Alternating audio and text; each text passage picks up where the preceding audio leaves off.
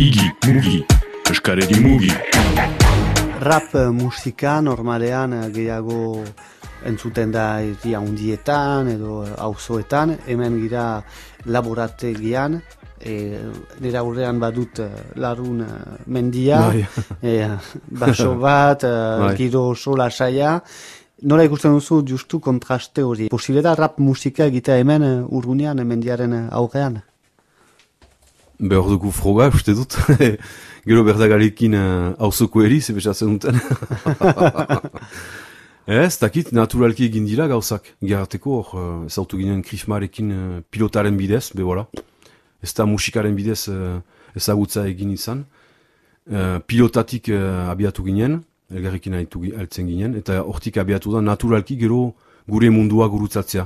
Beraz, uh, bera horiek uh, um, zibutarrak izanik ni urruñara gurutzatu gira ebe hemen laborategian. Hora naturalki egina izan da. Gerreteko ez dugu ez dut se- sekulant pentsatu hori jan kontraste horrek zer uh, ekartzen duen edo ze berba lasaitasun gehiago ez dakit, ez dakit bate.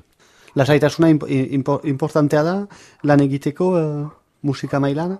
Ba, esortzeko bereziki duitzen zaiz. Eta gero libro gira zenta uh, jaten aldugu puskat, edan piskat, ege, nahi dugu, nahiko, nahiko libreki lan egiten dugu hemen uh, um, kampainan girerakotz, ba, baserri aldetan girerakotz. Eta la, lasaitasunak hartzen du, zenta demora hartzen baitugu ere. La piskat gure, uh, dan la bulle sartzen gira eta sorkuntzarako lasaitasunak uh, hartzen du hainitz. Gretzen. Ba, zigarretak.